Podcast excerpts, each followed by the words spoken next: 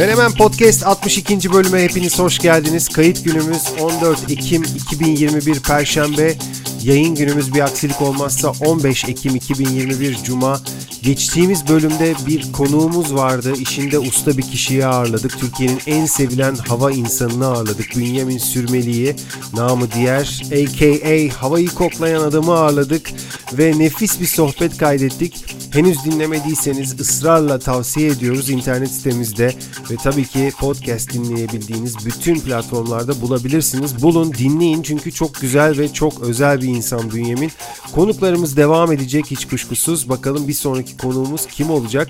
Kafamızda bazı isimler var. Onları yakalamayı, ortak zamanları ayarlayabilmeyi hedefliyoruz. Bu bölümde konuk yok, biz varız. Özgür İnceoğulları var ve ve ve soru sormak deyince gerçek bir yetenek olan, Hayda. konuklarına harika sorular soran, yaptığı sohbetlere ayrı boyutlar katan ve kimi ağırlarsa ağırlasın zevkle dinlenen programlar çıkaran Burçin Acar karşınızda. Burçin'cim merhaba. Merhaba da abartmayalım yani öyle bir, bir durum yok. O biraz hani Bünyamin'in şeyi e, güzel yaklaşımı diyelim. Yoksa öyle genele vurulacak kadar iyi sorular sorduğumu düşünmüyorum. Ya fena değilim ama çok yol kat etmem gereken bir alan. O alanın da çok ustaları var. O yüzden de yani o alanda top oynamak şu an yakışmaz. ya bu kadar Özgür. mütevazi olmana gerek yok Burçin'cim. Gayet iyisin ya. Ya ama işte bir mesela o hakikaten ama ben soru iyi soru çok önemli bir şey. Orada çok beğendiğim isimler var. Ben mesela o o, o seviyelerden çok uzak görüyorum kendimi. Ee, başka Kim var? Ee, ya ben mesela şimdi tabii onun sonu kötü oldu. Hani yaptığı ahlaksızlıkları bir kenara bırakıyorum. Charlie Rose mes- mesela bence bir numaradır bu konuda. Yani hem böyle e, çok doğru zamanda doğru soruları sorar ama büyük bir background aktararak aslında o soruları sorar ve dolayısıyla karşısındaki insan soru ne kadar sert olsa da ne kadar aykırı bir bir durum e, içerse de o, o soruyla muhatap olur ve cevaplar. Bu mesela çok büyük bir güç. Dolayısıyla mesela onu severim. Onun soru sorma şeyini çok beğeniyorum ama yani dediğim gibi seviye olarak çok uzaktalar bana göre. Türkiye'den bir isim. Türkiye'den Türkiye'den rakip görmüyorum Özgür. hayır hayır canım öyle bir şey yok ama Türkiye'de çok öyle soru cevap şey kaldı mı? Şimdi hani eskiden daha fazla vardı. Hani birebir böyle soru cevap soru cevap soru cevap giden ne var mesela şimdi bak aklıma gelmeyen çok şeyler olabilir. Vallahi bilmiyorum da Yani bir Mehmet Ali Birant 32. gün kalmadı öyle bir soru cevaplı program. Bir ara Enver Aysever vardı. Fena değildi. Hani böyle seri soru cevaplı e, çok böyle iz bırakan bir program var mı şu ara senin aklına gelen? e, Bana çok e, yok gibi. Yani geliyor. yok. Nilay Örnek iyi. Nilay Örnek iyi. Bence güzel sorular soruyor. Açıyor yani karşısındaki konuğu bir şekilde konuşturup onu da e, bambaşka yerlere sevk edebiliyor. Bence zaten işin şeyi o. Sırrı o ama o, bu- buna girmeyelim ya. Burada hani çok uzman değiliz. Böyle sallamış olacağız sadece. yani sallıyoruz yani. Evet demin mütevazi başladın sonra rakip tanımıyorum diyerek devam ettin. Pekala bu konuyu başka bir zamana taşıyalım. Gerçekten Tamam. ilginç güzel bir konu. Bak aklıma bazı isimler geliyor da şimdi devam etmeyelim bu konuya. Burçin'cim şimdi 59. bölüme bir gidelim. Onun başında ben sana bir pas atmıştım. Ee, demiştim ki Power 3. Podcast Festivali ne oldu diye bir sıkıştırma yaptım. Sen de ya şimdi bir şey söylesem olmaz, söylesem hiç olmaz falan filan dedin. Sanki böyle alt satırlarda böyle bana biraz süre verin gibi bir anlam vardı. 10 gün içinde çok acayip şeyler olabilir, hiçbir şey de olmayabilir. Böyle şifreli açıklamalar vardı. Yanlış hatırlamıyorum değil mi? Yo yo doğru doğru. 10 doğru. gün geçti. Belki daha fazla geçti. Tabii. Mikrofon sende. Ee, bir şeyler oldu. Hani e, pozitif ilerledi işler. Şunu söyleyelim bu sene tam festival zamanı ama bizim uzun süredir hazırlığını yaptığımız bir başka organizasyona adım attık aslında. Ee, podcast ödülleri. Oo. Bunu uzun zamandır planlıyorduk. Yani çalışıyorduk üstünde işte pandemi girdi araya o oldu bu oldu derken e, tam da şu anda işte e, istediğimiz bir şeyi aralığı yakaladık. Duyurulara başladık. Aday belirleme sürecine de başladık. 25 Ekim'de herkes adayları görecek. Türkiye'de ilk defa bu tarz bir podcast ödülü veriliyor. Yani daha önce işte en iyi podcastleri seçen gazeteler, yazılar oldu bazı kategorilerde ama bu tarz bir ödül töreni şeklinde bir podcast ödülü ilk defa düzenlenecek. Çok heyecanlıyız. Podfresh ile beraber e, düzenliyoruz. Onlar e, çok büyük katkıda bulunuyorlar bu işe. Çok araştırdık, çok okuduk. Yani çünkü Türkiye'de ilk defa yapılacağı için bir örneği yok. Yurt dışındaki örneklerin hepsini hatmettik. Yani ne yapıyorlar, nasıl aday seçiyorlar, bunlardan hangisi bize uygun, bu sistemlerden hangisi değil, biz ne katabiliriz? E, nitekim şu anda aday belirleme sürecindeyiz. Adayı da adayları da bir jüri belirliyor. Bir aday seçen jüri var ve bu jüri e, yani çok uzatmadan hani çok basit anlatacağım. E, podcast networklerinden oluşuyor Özgür. Yani işi podcast olan, podcast'ten para kazanan, bu işin ekonomisinde yer alan, sürekli üreten networkler var Türkiye'de. Bunlardan 5 tanesi 10 kişilik bir özel e, jüri oluşturdular. Ve onlarla beraber biz de tabii Power Group olarak buradayız. Adayları seçiyoruz. Bunların ya hangi networkleri olduğunu söyleyeyim. Sonra da çok uzatmayayım. Zaten her hafta aslında bununla ilgili bilgi verebiliriz. E, Podfresh var içinde. Sokrates var. Storytel var. Podbee var ve Wiser Media. Bunlardan ikişer kişiden oluşan 10 kişilik jüri ve artı Power Group jürisi şu anda aday seçme aşamasında. 25'inde de bu adaylar belirlenecek. 21 kategorimiz var. Bir tane özel ödülümüz var. Allah utandırmasın. Peki 21 kategori bana biraz fazla geldi. Yani bir iki tanesi Bana da evet. biraz örnek biraz örnek verebilir misin? Yani şimdi podcast'te biraz tabii fazla. En iyi toplum kültür o onsuz olmaz ama biz ona genel kültür dedik. Parantez içinde toplum kültür dedik. En iyi bilim podcast'i, sanat podcast'i, hayat tarzı, oyun, çocuk aile, e, gerçek suç, akademik içerikli podcast, markalı içerikler, en iyi ses tasarım, ses jingle tasarım, en iyi kapak, podcast kapağı. Yani aklıma gelenler bunu bu şey en iyi komedi, yani bildiğimiz aslında hemen hemen bütün kategoriler var.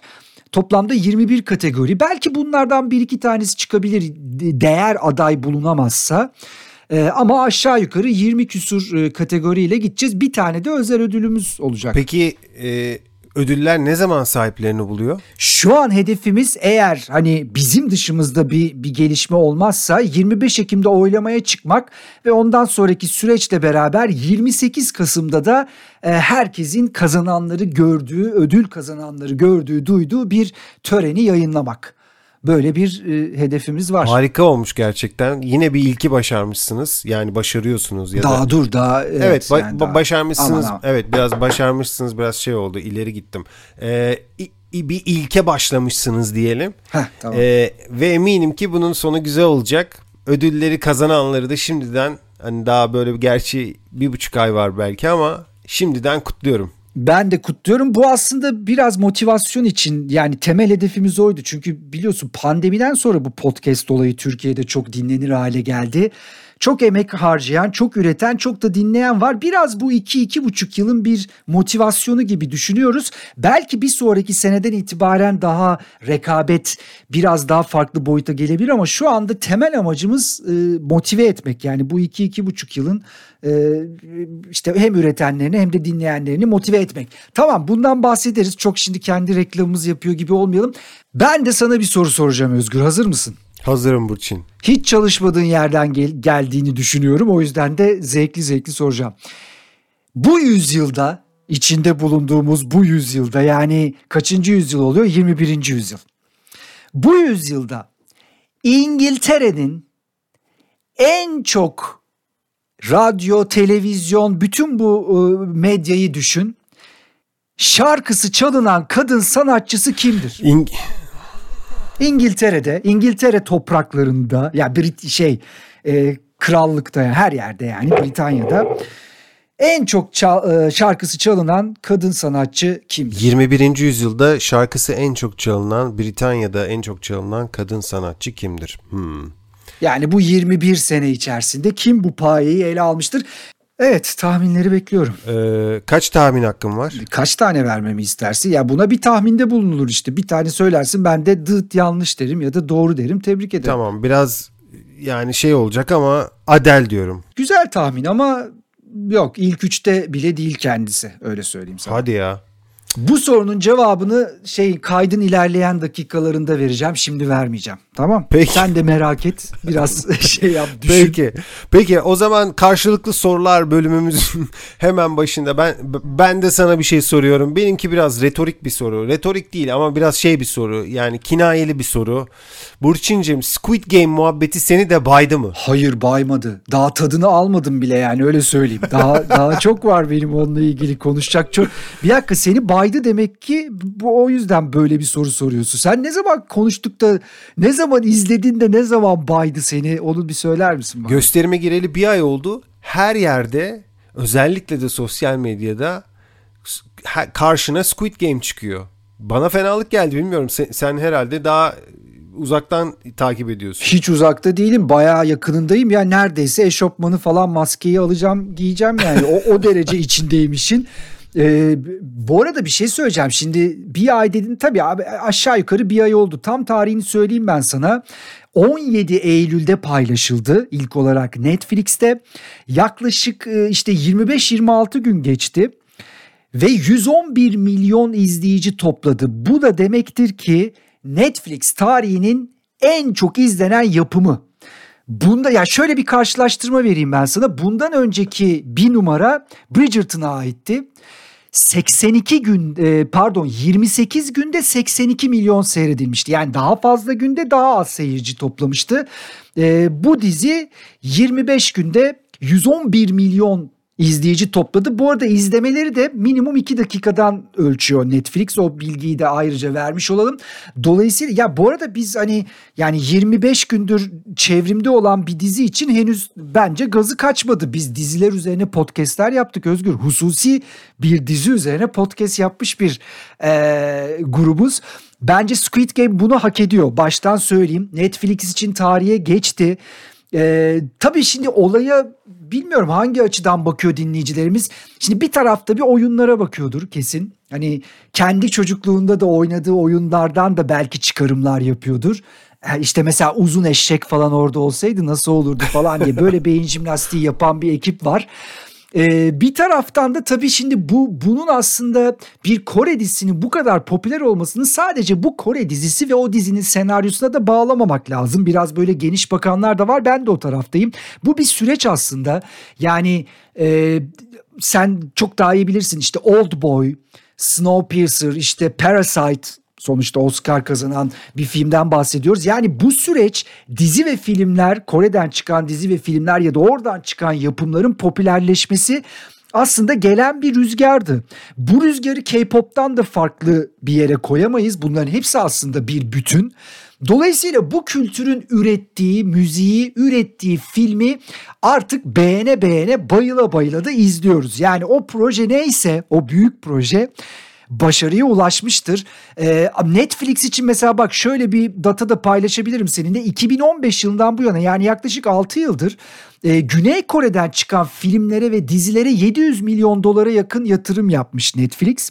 Ve bu süre içerisinde de 80'e yakın işte Kore dizisi ve filmi yayınlanmış. Bunların da birçoğu da çok izlenenler sıralamasına girmiş. Dolayısıyla ortadaki durum aslında böyle bir anda bir dizi çıktı dizi çok tuttudan biraz daha hallice bir durum.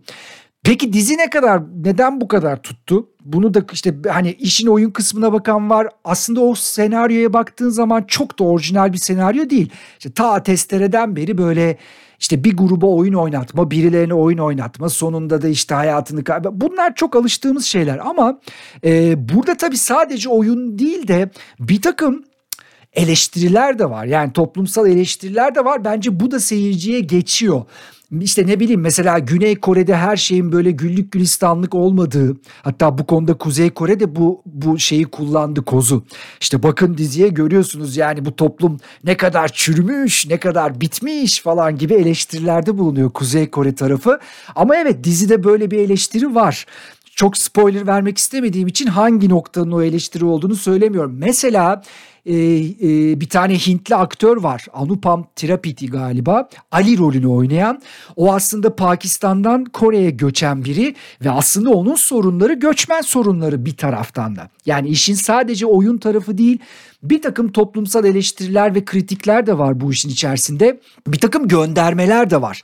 Hatta yönetmeninin yapımcısının söylediği işte bu VIP denen bir ekip var. Bir, yani izlemeyenler için spoiler sayılmaz oradaki bazı karakterleri Donald Trump'tan etkilenerek ortaya çıkardığını da açık açık söylüyorlar. Çünkü Donald Trump'ın bir ülke değil aslında bir yarışma e, yönetir gibi e, bir, bir başkanlık yaptığını ve oradaki karakterleri de ilham e, kaynağı olduğunu söylüyorlar. Bunun dışında işin tabii magazin boyutu var. Giyilen ayakkabılar, eşofmanlar, maskeler deli gibi satıyor. Göreceksin Cadılar Bayramı'nda herkes Squid Game. Kimi eşofman giyecek, kimi maske takacak ama her taraf Squid Game olacak. O kesin. İşin müzikal tarafına yansıması var. Şu anda viral listelerde o Mogo wa Puchi falan var ya o mesela o şarkıdan türetilen şeyler kayıtlar şu anda bir numarada. Dizinin içinde geçen Fly Me to the Moon ki çok iyi bildiğimiz bir şarkı o versiyon şu anda acayip çevrime girmiş durumda. Ee, yani işin müziğe yansıması, işte sosyolojiye yansıması, sinema kültürüne yansıması oldukça hızlı ve etkili oldu. Dolayısıyla başa dönüyorum Özgür. 25 gün geçti daha sıkılma değil daha dur. Yani daha yeni konuşmaya başlıyoruz. Daha yeni başladık diyor. Şu şarkıyı tabii, bir tabii, daha yeni. bir daha alabilir miyim lütfen? Hayır hayır öyle her zaman. çıkmaz. Ama çok çok güzel şeyler var. Mashup'lar ve remix'ler var. Ee, biz radyoda her gün farklı bir şey kullanmaya çalışıyoruz. Güzel de şeyler üretiyorlar bu arada onu söyleyeyim. Sen mesela nasıl buldun? Bana kısa bir yorum yap. Squid Game yorumu yap. Ee, ya tabii ki şöyle dizinin popülerleşmesinin baş sebeplerinden bir tanesi de tabii ki dizideki vahşet. Yani insanlar vahşet izlemeyi seviyor herhalde ki bu Game Game of Thrones'da da vardı. Yani hakikaten böyle kanlı sahneler ilgi çekiyor bir şekilde. Ama dediğin semboller de önemli. Yani hani göçmen sorunu evet ucundan biraz var. Ee, onun dışında insanların para sebebiyle ne kadar değiştiğini, değişebileceğini gösteriyor dizi. Ee, ilginç e, yazılmış bir dizi. Hakikaten bilmiyorum orijinal dilinde mi izledin yoksa işte İngilizce mi seyrettin? Ee, bir yandan Kore yani bunu biz senle konuşmuştuk aslında. Güney Kore dalga dalga gelmeye devam ediyor demiştik. Hallyu diyorlar buna. Ko- Tabii. Kore dalgası Tabii. diyorlar. İşte yani kültür popülerleşmeyi geçti. Güney Kore günlük yaşamın bir parçası olmaya başladı senin de söylediğin gibi. Bu işte başta Gangnam Style'ı küçümsüyorduk. Küçümseniyordu o şarkı. Sonra işte BTS'ler, Blackpink'ler falan filan dağıttı geçti listeleri. Parasite filmi geçen sene ortalığı ezdi geçti. İşte şimdi Kore dizileri yani işte bunlara galiba K-drama diyorlar. Onlar aldılar yürüdüler ve hakikaten e, işte kaç milyon kez izlem, izlenmiş? E, 111 milyondu en son. 111 milyon evde herhalde izleyici sayısını belki 3 ile 4 ile çarpmak lazım. Belki tabii, e, tabii. izleyici sayısı değildir muhtemelen söylediğin sayı. Bu bir tesadüf mü? Hayır değil. Yani daha önce söyledik tekrar söyleyelim. E, yaratıcı ve kültürel endüstrilere e, Kore'nin yani Güney Kore devletinin maddi ve manevi desteği var. Yani başarının arkasında bir strateji var.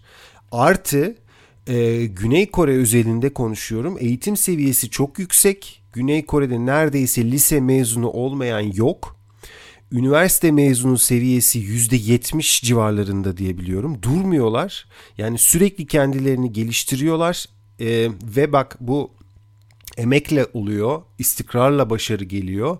İşte e, bazı şirketleri sayalım. Gerçi bunlar en tanınırları. Yani LG'si, Samsung'u, Hyundai'si, Kia'sı en çok tanınanlar bunlar. Büyük uluslararası şirketler. Sporda başarılılar, sanatta başarılılar. Gerçekten e, öğrenecek çok şey var Güney Kore'den. E, bir yandan dünya hep söylüyoruz tezatlarla doludur. Geçtiğimiz haftalarda da mesela aynı Güney Kore'de e, köpek eti tüketimini yasaklayalım artık diye konuşmalar yapılıyordu. O da ayrı bir vaka yani hakikaten. Doğru. Bu arada biraz önce sorduğun sorunun cevabını e, soruyu ben de sana sorayım. Sen İngilizce mi seyrettin Kore dilinde mi? Ben Korece seyredip İngilizce altyazı koydum. ben de Korece seyrettim. Da da da. Böyle o uzatmalar falan. Gerçi mesela şeyi de söyleyeyim. Yani ben böyle çok övdüm diziyi. Yani ben aslında o kültürle ilgileniyorum biraz. Yarattığı etkiyle. Bu arada Uykusuz dergisinin kapağı bence bu diziyle ilgili yapılan en iyi işlerden bir tanesi. Hatta aldım dergiyi saklayacağım onu. İşte o görevler şey diyorlar isterseniz oy çokluğuyla oyunu bitirebilirsiniz. Yukarıda da dolar 9 lira bence mü- müthişti. Büyük zeka var orada. Ee, dediğim gibi yani ben hani işin kültüre etkisiyle daha çok ilgileniyorum ama mesela şeyi de sevmiyorum çok. Mesela dizinin bana göre çok büyük bir kısmını kesat hiçbir şeyde değişmez. Böyle çok ağır böyle şey diyaloglar hani böyle dram o K-dram dediğin şeyi de hissediyorsun dizide ve ben zaten onu çok sevmiyorum ama e, yani yani yine de bir şekilde hani yedirilmiş diyelim geçelim. Yoksa sinematografik açıdan bakarsan yani bir bir dizi açısından bakarsan eleştirilecek ya da hani beğenmeyeceğin çok yön olabilir. Ama yarattığı etki tartışmaya kesinlikle değer. Ee, bakalım bunların devam gelecek. Daha da dediğim gibi 25-26 gün oldu daha bunun üzerinden çok sular akar e, akacaktır da ama zevkli bir konu ya ben sevdim yani bu konuyla ilgilenmeyi sevdim. Evet özellikle oyunlar ilginçti gerçekten yani mesela hiç bilmediğin tarzda oyunlar varmış Güney Kore kültüründe. Peki bir şey diyeceğim sen mesela düşündün mü ben çok mesela bizim küçüklüğümüzde olan bir uzun eşek tam Squid Game'lik yani vahşete dönebilecek potansiyele sahip bir oyun. Kayış kimde diye bir oyun oynardık ya da yağlı kayış diyorlar bazıları. O mesela direkt direkt vahşet. İstop, Yakartop bunların hepsi bir Squid Game oyunu olabilir. Körebe. Körebe bravo. Belki o şey mi acaba? Hani yeşil kırmızı ışık E, B, Tura 1, 2, 3 de o tarz bir şey galiba. Onun versiyonunda olabilir. Veya kukalı saklambaç, çelik çomak. yani bunların hepsi çok rahatlıkla bir vahşete dönebilecek senaryo unsuru da olabilirler evet. öyle bakarsan. Bir de şişe çevirmece var ondan dizi yapmazlar umarım. Onlar çok dizi oldu aslında. Tarihte çok var onlarla ilgili. Neyse öyle. Ya bir şey soracağım. Peki mesela şimdi bu Güney Kore işte tamam işte işin böyle teknolojik boyutundan bahsediyoruz. Bu adamların yarattıkları şeyden, kültürden, şurada. Ben mesela şeyi de çok okuyorum bu arada. Tamam bu kadar teknoloji yarattılar, ettiler ama mesela gidip şu anda herkes konudan çok dışarı çıkacağım biliyorum ama böyle bir çipe takıldılar. Mesela bunu Güney Kore'de aşamıyor, Japonya'da aşamıyor, Amerika'da aşamıyor. Biz zaten aşamıyoruz. Herkes bir çipe takıldı ve bu çipler yüzünden belki de bilmiyorum hayatımızdaki bazı şeyin pahalılığı, bu çiplerin eksikliği nedeniyle olabilir mi? Mesela sen bu işleri takip eden bir adamsın. Güney Kore çok güzel dizi müzik yapıyor da çip üret bize Güney Kore çip nasıl olacak? Nasıl çıkacağız bu işin içinden? O kadar haklısın ki yani gerçekten çok büyük bir kriz var ortada ve aslında bizim yani çok önce değinmemiz gereken bir konuydu. Ertelene ertelene e, e, bir hal oldu o konu. E, şimdi biz seviliyoruz, takip ediliyoruz, toplum kültür podcastiyiz ama Menemen'in bu konuyu e, konuşması lazımdı doğru söylüyorsun. E, kültürel değil ama toplumsal bir konu bu. E, şimdi 2021'e bak Burçin 2021'e damgasını vuran olayları mesela sıralayacak olsak ki hani 2021'in de sonlarındayız yani neredeyse 10-11 hafta sonra yeni yıla gireceğiz. Ee, zamanın hızı gerçekten müthiş. Ee, bunu, bunu da söylemeden geçemeyeceğim.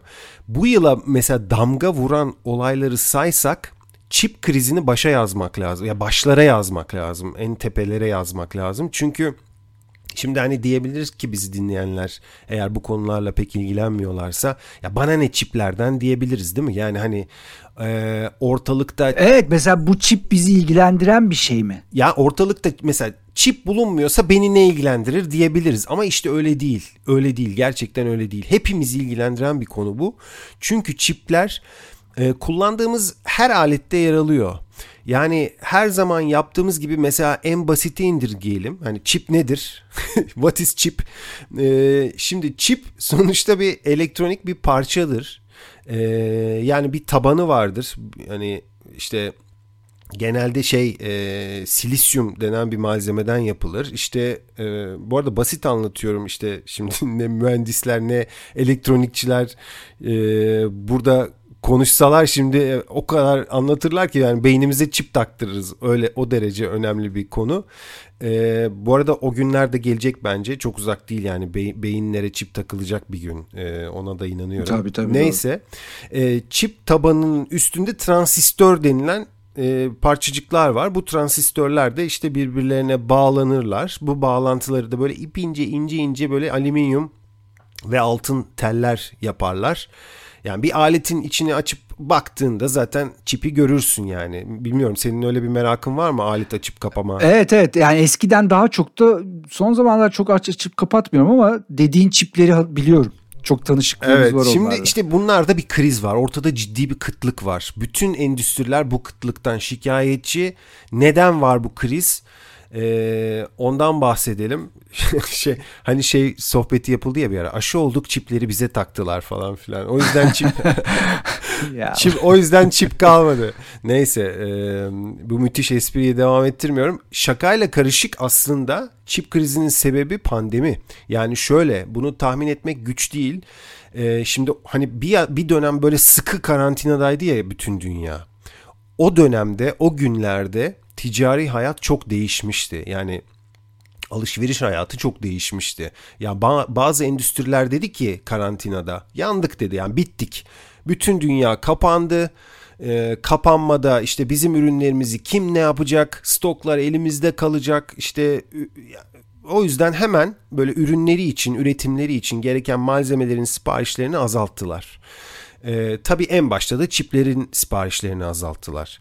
Şimdi tamam yani kapanma sürecinde biz belki hani araba falan almadık ama internetten o kadar çok alışveriş yaptık ki. Yani hatırla Burçin Amazonlar hepsi buradalar işte trend yollar falan filan ve yani bütün dünya yaptı. Tabii. Yani dolayısıyla hani kesin düşer denilen satışlar düşmedi. Tam tersine arttı. Yani evet belki hani restorana gitmedik, konsere gidemedik, işte ne bileyim uçağa, otele para harcayamadık ama internetten işte kulaklık aldık, işte Wi-Fi güç arttırıcı aldık, işte yok tablet aldık falan filan. O yüzden de işte bu çipleri üreten şirketler bu e, dalgalanma sebebiyle ters ayakta kaldılar. Yani kontrpiye hani Fransızca'da kontrpiye dedikleri olay oldu. Bunun üstüne başka olaylar da oldu bu arada. Pandemi tek şey değildi, sebep değildi. Yani çok kötü kötü şeyler oldu. Mesela e, yani bir çip üreten firmaların çoğu uzak doğuda zaten. İşte senin de söylediğin gibi Kore var, Çin var, Tayvan, Japonya falan filan. İşte yok Çin'e Amerika ambargosu oldu.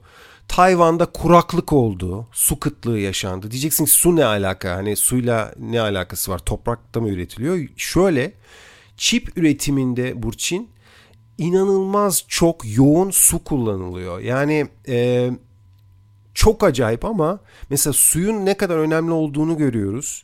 E, hatırla e, dedik ki 3 bölüm önce pirinç üretimi için su lazım. Ya işte enteresan yani şey için bile çip için bile e, su lazım. T, e, TSMC diye TSMC diye bir şirket var. Taiwan Semiconductor Manufacturing Company. Bu işte dünyanın en büyüğü. Yani en büyük çip üreticisi. Apple'a falan mal veriyor bunlar. Öyle söyleyeyim. E, açıklama yaptılar. Dediler ki çip üretiminde günde 150 küsür bin ton su kullanıyoruz dediler. Yani sebebi de şu şimdi çipte çok katman var metal katman var onları temizlemek için sürekli su kullanıyorlar. Yani gerçekten böyle bir üretim süreci var. Sonra yok işte Japonya'daki çok büyük bir fabrika yandı falan filan böyle olay üstüne olay oldu ve yani çip krizi geldi. Gerçekten geldi. Yani, yani. bunun bizi etkilediği tabii ki e, e, malum ortada. Ama hani bu biraz şey gibi bundan bahsedilince hani bu çip meselesi hani çok böyle işe yüzeysel bakanlar var. Ya dolar yükseliyor da biz dolarla mı harcıyoruz kardeşim? Bizi ne ilgilendirir gibi. Ya bu çipe de öyle bay çip krizi mi var? E tamam var da yani seni ne ilgilendirir? İşte aslında çok ilgilendiriyor. Az çip onunla üretilen şeyler artan maliyetler. Evet. Ee, ve bu sektör olarak hani biraz önce sen aslında biraz saydın hani cep telefonundan arabalara kadar otomobillere kadar etkileyen bir alandan bahsediyoruz. Doğru evet, değil mi? Evet saymışlar mesela bu çip krizi 100, 169 tane endüstriyi negatif yönde etkiliyormuş. Mesela başta otomotiv endüstrisi var. Mesela standart bir arabada Burçin yaklaşık 1400 tane çip kullanılıyormuş. Ee, yani Burçin'cim arabanı bu yıl değiştiremeyeceksin. Çok üzgünüm.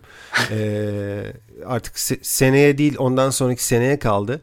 Bazı arabalarda mesela 3000 çipe kadar çıkıyormuş. Yani bilmiyorum nerede duruyor bu çipler. Arabanın içinde nerede e, hangi devrenin içerisinde yer alıyorlar ama mesela Toyota üretimini %40 azaltmış. Bir başka şey mesela yeni bir haber. Apple böyle büyük bir heyecanla iPhone 13'ü lanse etti biliyorsun. 90 milyon üretelim diye hedef koymuşlar. Ama kriz uzayınca tabii ki o hedefi 90'dan 10 milyona düşürmek zorunda kalmışlar. Ee, yani bak şeye geliyor. İ- iki bölüm önce sana şey demiştim uzay turizmini anlatırken. Ne demiştim? Bir ürünün veya hizmetin nadir olması cazibesini arttırıyor demiştim. Cazibe artınca işte fiyat da artıyor doğal olarak. Şimdi iPhone 13 bulunmuyor. İşte PlayStation 5 kalmadı. İşte Porsche Panameram şimdi bitti falan filan dersen tüketiciye, müşteriye o zaman insanları bu ürünler için daha da heyecanlandırıyorsun. Ve bak kriz 2022'de de devam edecek deniyor. 2023'ün belki ortalarına doğru aşılabilir falan deniyor. Yani bütün bu ürünlerin fiyatları artacak. Evet geçen hafta havayı koklayan adam bu hafta da sen müthiş haberlerle moralimizi yükselten içimizi açan haberlerle geldiniz. Bir şey söyleyeceğim biraz önce bak uzay turizmden bahsettin. Geçen seninle konuştuktan sonra tabii zaten ilgileniyordum ama biraz daha tabii bu işle ilgili haberlere daha çok e, bakmaya başladım. Herhalde duymuşsundur ya şey çok benim hoşuma gitti. Star Trek'teki e, William Shatner'ı uzaya gönderdi. Ya uzaya gönderdiler tabii yanlış bir tabir belki ama Jeff Bezos'un o Blue Origin ile beraber dündü galiba e, uzaya gitti. Uzaya gitti dediğimizde işte o tam atmosferin bittiği ve dış uzayın başladığı o Karman hattı denilen yere gitti. Yaklaşık 10 dakika orada durdu. 100 küsür kilometre 105-106 kilometre yukarı çıktı. Videolarını seyrettiğimde çok da böyle e, iyi hissettim kendimi. Çünkü çok mutluydu. Düşünsene yıllardır Star Trek yani tarihe geçmiş büyük bir dizide yani uzayın kahramanlarından birisin ama ilk defa gerçekten uzaya çıkıyorsun. Şaşkınlığı her halinden belliydi ve bunun ona nasıl zevk verdiğini de hemen indikten sonra o Jeff Bezos'la yapılan konuşmada e, anlatmıştı. Oradan biraz aslında onu izlerken hem e, seninle konuştuklarımız aklıma geldi. Acaba ben de uzaya gitmek için 90 yaşını bekleyecek miyim diye de kendi kendime öyle bir soru verdim. Bu arada istersen ben sana şimdi biraz önce bir soru sormuştum podcast'in başında. İngiltere'de bu yüzyılda en çok dinlenilen kadın sanatçı kim diye. Sen de Adel dedim. Ben de ilk üçe bile girmiyor. Daha sonra söyleyeceğim cevabını dedim. Şimdi o cevabı vermeden önce böyle bir haftalık bir tur attırayım mı sana? Neler var neler yok ki bu aslında uzay seyahati onlardan bir tanesiydi. Ee, mutlaka yapalım da ben de bu arada ikinci bir hakkım varsa bir e, deneme daha yapmak istiyorum soruyla ilgili. tamam birazdan soruyu tekrar soracağım. Bir deneme daha yaptıracağım ama mümkün değil bilemeyeceksin ya bak o kadar iddialıyım. Şimdi bu hafta evet bu uzayı konuştuk. Uzay seyahatini konuştuk. Başka ne konuştuk? Biraz sana gündemi toparlayayım. İki gün önce İngiltere'de müzisyenlerle ilgili bir rapor açıklandı. Irkçılığın aslında ne kadar çözülememiş bir problem olduğunu gördük. İngiltere'de müzikle uğraşanların yani bu sadece sahnede olması gerekmiyor. Bu sektördekilerin yüzde 86'sı kariyerlerindeki ilerlemenin önünde bunu engel olarak gördüklerini söylüyorlar. Siyahilerle yapıyorlar bu röportajı. %71'i mikro saldırganlıktan makroya kadar mutlaka bir saldırganlık örneği yaşamış. Bak yani oranlar korkunç hadi bunların çözüldüğünü düşünür hissederdik ama öyle değil.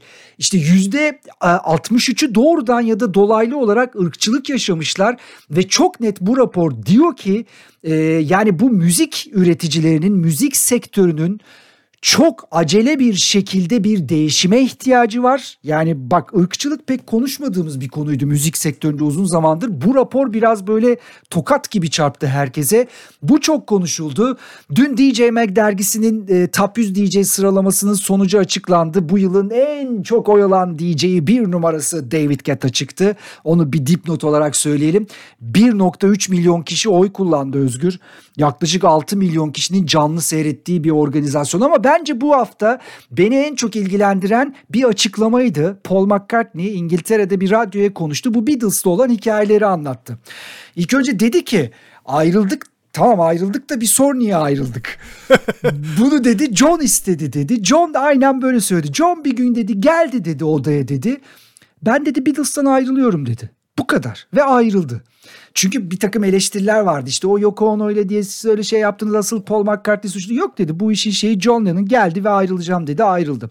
Sonra tabii meşhur bu Beatles Rolling Stones e, karşılaştırması ile ilgili bir soru geldi. Orada yine Beatles'ı yücelten bir cevap verdi ki o da çok konuşuluyor. Dedi ki Rolling Stones aslında bir bir dedi blues grubu. Böyle bir cover blues grubu gibi. Biz dedi daha geniş kitlelere sesleniyoruz dedi. Böyle ortaya bombayı bıraktı. O zaten Beatles'ın Rolling Stones'dan daha büyük ve iyi olduğunu her zaman söylüyor. Böyle tatlı bir atışma ama bu, bu şey hip hop'taki gibi birbirlerine böyle saldırmıyorlar Mick Jagger'la. Ama Mick Jagger'ın da bir, verecek cevabı vardır diye düşünüyorum. Buradan soruya geçiyorum ve tekrar soruyorum Özgür. Programın başında da sordum. Tekrar soruyorum hazırsan. Sorun geliyor. Tıtıtıtıt. İngiltere'de bu yüzyılın şarkısı ve şarkıları hatta en çok çalınan kadın sanatçısı kimdir? Şimdi ilk so ilk cevabım Dıdı. yanlış oldu. Ondan sonra Dıdı. bir iki tane daha isim aklıma geldi. Ayırt edemiyorum. Eğer mümkünse böyle bir şey. Yani hep zorluyoruz. Şartları zorluyor. Eğer e, bir kıvranıyorsa söyle tamam evet. E, eğer mümkünse iki tane tahmin yapmak istiyorum. Çünkü birbirinden ayırt edemedim. Tamam iki tane tahmin. Hadi hadi. Teşekkür ederim anlayışın için. Hemen söylüyorum. Ya Taylor Swift'tir ya da Pink'tir. Burada havai fişek atıyorum yani doğru cevap üzerine. Geldi mi? Bravo. Vay. Ya işte Burçin. Taylor Swift olmayan. Pink. Yalnız bir şey söyleyeceğim. Adele'den sonra ben senin mesela Madonna demeni beklerdim. Ne bileyim bir Rihanna demeni beklerdim. Mesela Pink nereden aklına geldi ya? Hakikaten merak ettim. Ya şi- şöyle şöyle bir strateji izledim orada. Şimdi ilk e, cevabım İng- İngilizdi ya, İngiliz sanatçıydı ya Adele İngiliz evet, sonuçta. Evet, evet. Orada orada dedim ki şansımı bir de bir Amerika tarafıyla zorlayayım dedim. O yüzden de mesela e, aklıma mesela yeni dönem işte iki, şimdi Madonna falan olmaz. Çünkü Madonna'nın hani özellikle yeni kuşak tarafından o kadar takip edilmediğini biliyoruz. Yeni kuşak isimler düşündüm aklıma da onlar geldi hemen böyle tık evet, tık. Evet Pink doğru cevap. Bir numara Pink bu arada iki numara Madonna. Aa. Üç numara Katy Perry. Dört numara Rihanna. Beş numara Lady Gaga. İlk İngiliz altıda geliyor Adele. Sonra Beyoncé, sonra Kylie Minogue, sonra Little Mix böyle gidiyor. Ama Pink için tabii çok büyük bir başarı. Ya ben, ben benim için mesela şaşırtıcıydı. Ben de ilk önce Adele dedim. Sonra Dua Lipa dedim tam böyle hani bu son 10 yıldır falan çok acayip çalmıştır mutlaka. Ee, Beyoncé dedim dedim dedim Pink dememiştim mesela. Pink çıktı karşımıza. Ee, hediyeni bilahire ben şey yapacağım. Takdim Bu arada edeceğim. Lady Gaga da güzel tahmin olurmuş bak şimdi sen söyleyince. Hmm, evet Lady Gaga da olabilirmiş. Peki e, hadi buradan şeye geçelim. Bir de buna baka geçelim. Var mı bir şey elinde? Ama sen jingle'ı yap öyle geçelim. Ha, öyle geçelim tamam. bir de buna bak bak bak bak bak bak bak. Şimdi bir de buna bak. Bu bölüm bu Bu bölümde ben e, film ekimi için bizi dinleyenlere bir de buna bak diyorum. Aa. Evet. Benim dememe gerek var mı bilmiyorum. Film severler zaten film ekimine e, bayılıyorlar, takip ediyorlar. Dolayısıyla hani film ekibi çok bilinen bir organizasyon. Zaten İstanbul için biraz da geç kaldık sayılır ama işte geçen programda konuğumuz vardı. Bu sebeple bir de buna bak yoktu. E, evet. Son kısmı için yani organizasyonun son kısmı için hatırlatma yapabiliriz ama Ankara ve İzmir film ekimleri için henüz ee, erken onlar başlamadı zaten. Onlar önümüzdeki günlerde başlıyor. Ee, tarihlerle başlayayım ardından birkaç tane öneri yapalım. Zaten daha önceki bölümlerde bazılarından söz etmiştik. Film ekimi ekibi e, söylemesi zor oldu ama film ekibi ekibi harika bir iş çıkarıyor, iş yapıyor. Yabancı festivallerde yani ödüller ödüllendirilen filmleri tamamen hepsini toplamışlar Türk seyircisinin ayağına getiriyorlar. Tarihler şu şekilde Burçin. İstanbul Film Ekimi başladı. 8'inde başladı. 21 Ekim yani bu kaydı yaptığımız gün itibariyle artık son günleri dediğim gibi. Ankara Film Ekimi 15-20 Ekim, İzmir Film Ekibi de 22-26 Ekim. Bu Cannes Film Festivali'nde, Venedik Film Festivali'nde kazanan filmlerin hepsi var. Tek tek saymayayım. Ee, önceki bölümlerde saydık zaten hepsini. Altın Palmiyeli Titan'dan tut. E, Altın Aslanlı, Levenman, Kürtaj'a kadar hepsi var. Grand Prix ödüllü işte A Hero, Bir Kahraman var. Compartment, Compartment no, Number 6, 6 numaralı kompartman var. Memoria var. Ahed'in dizi var. E, Annette var. The Power of the Dog, The Hand of God. Yani klasik ifadeyle bitirelim. E, hepsi ve daha fazlası var film ekibinde. Yani bu e, sebeple bu dolu organizasyonu için bir de buna bak diyorum Burçin. Bir de Dune var değil mi? Dune da var. Evet. Bravo. Bir de buna bak bak bak bak. bak. Bu arada ya bu aslında biletleri falan tükenmişti. Ben tabii hani gideyim mi gitmeyeyim mi işte şu budur bu mudur derken biletler tükendi. Baya bu tür işlere de tabii yoğun bir ilgi var pandemiden sonra. Mesela Akbank Jazz Festivali'ne bu sene 10 bin kişi gitmiş biliyor musun Özgür? Çok iyi bir sayı. Herkes hasret Burçin konsere hasret. Evet evet evet doğru söylüyorsun da yani yine de işte bir anda Akbank Jazz Festivali'ne 10 bin kişi gitti haberiyle karşılaşınca sevindim ve şaşırdım. Evet hasret ama hala işte şey var yani bir temkinlilik durumu da var her şeye rağmen. Senin e, bu Göztepe'deki konser heyecanın aklıma geliyor zaman zaman. hani böyle ilk konserine gitmiş çocuk gibi heyecanlandım demiştin ya. Neydi grubun ismi bir daha hatırlatsana. Marla. Marla. Evet Marla grubu evet. Onların konserine gitmiştin ve heyecan duymuştun. Yani onlar aslında buraya gelmişlerdi ve evet gerçekten heyecan duydum. Böyle her şeyi alkışlayan böyle iyi bir seyirciydim ama e, daha fazlasını da bekliyorum. Peki istersen gel bugünün istek şarkısını geçelim. E, hangi dönemdeyiz, nereye gideceğiz sen bizi bir aydınlat. hangi dönemdeyiz, nereye gideceğiz? Evet. Şimdi geçen hafta konuğumuzun istek parçasını çalmıştık zaten. Bünyamin istedi. Biz de çok severiz. Steve Miller Band'den e, Serenade from the Stars'dan bir bölümle kapatmıştık. Şimdi bu hafta 80'lere geri gidiyoruz. Senden isteyeceğim parça bu böyle Ekim havasını biraz yansıtıyor Burçin. Biraz e, şarkıcısının imza şarkılarından bir tanesi. Şarkının bestesini yapan kişi de yani İngiliz müzik endüstrisinin önemli şahsiyetlerinden biri 80'lerde birazdan şarkısını çalacağımız müzisyenle çalışıyorlar. Bu şarkıyı 87'de birlikte yazıyorlar. 88'de piyas- piyasaya çıkıyor parça.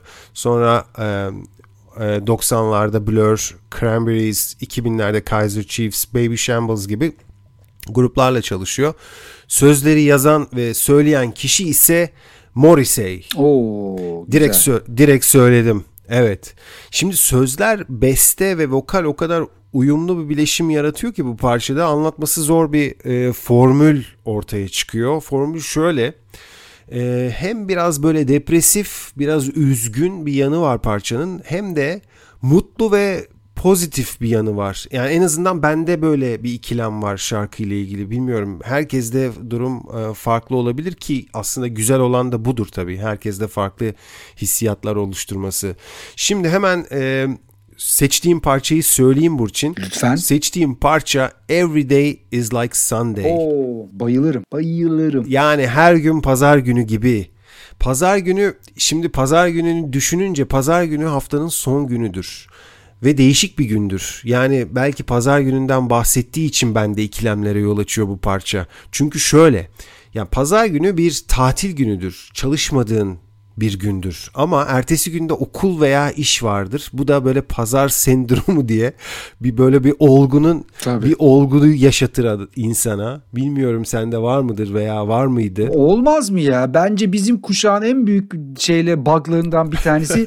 İnşallah biz bizden sonrakilere geçirmeyiz bunu. Yani o pazarın üstümüze çöken havasını bence yaşamaya yoktur ve ve gitmez gitmedi de o ya. Bende hala var. Evet ya özellikle 20'li yaşlarımın ortalarına kadar bende de vardı. Hala az az da olsa var. Ee, ya aslında tatil günüdür dediğim gibi ve istediğini yapabilirsin ama işte yarın okul var dersin, yarın iş var dersin ve kendi kendine böyle görünmeyen bir şeyler insanı böyle kısıtlar. Yani bilmiyorum aynı durumlar mı sendekilerde? E tabii hemen hemen aynı. Evet. İç sıkıntısı konusuna daldık biraz ama bu parça işte o konunun yani iç sıkıntısı konusunun belki de milli marşıdır. Yani pazar gününün özellikle böyle küçük Avrupa şehirlerindeki e, fazla sakinliği. Şimdi İstanbul'da yoktur o sakinlik ama Avrupa şehirlerinde özellikle küçük yerlerde fazla sakindir pazar günü. Böyle gridir. Ve onlar hepsi bu parçada vardır. Yani böyle daha da uzun konuşabiliriz bu konuyla ilgili, bu parçayla ilgili ama burada duralım artık. Ve anons edelim yoluna Smiths grubuyla başlayan sonra tek başına olmaya karar veren ve ilk albümü Viva Haiti yapan Morrissey Üstad'ın ilk albümünün efsane şarkılarından bir tanesi Every Day is Like Sunday. Müthiş bir seçim Özgür. Grubu severim. Mesela Manchester çıkışlıdır. Benim City hayranlığımla özdeş bir yerde dururlar. Bu arada bizim evet bizim bu podcast'i paylaştığımız gün Cuma günü itibariyle Smiths grubundan Johnny Marr'ın e, bir dört serilik bir albüm çıkarma durumu var Şubat'a kadar. Onun ilki çıkacak. Yani Smiths grubunu sevenlere ayrıca bunu hatırlatalım. Bir de Türkiye'deki açık havadaki konserinde seyretmiştim Morrissey'in. Harikulade müthişti. Seçimin harika. Hemen hazırlıyorum şarkıyı. Çok çok teşekkürler. Every Day is Like Sunday. Haftaya görüşmek üzere. Hoşçakalın. Görüşmek üzere.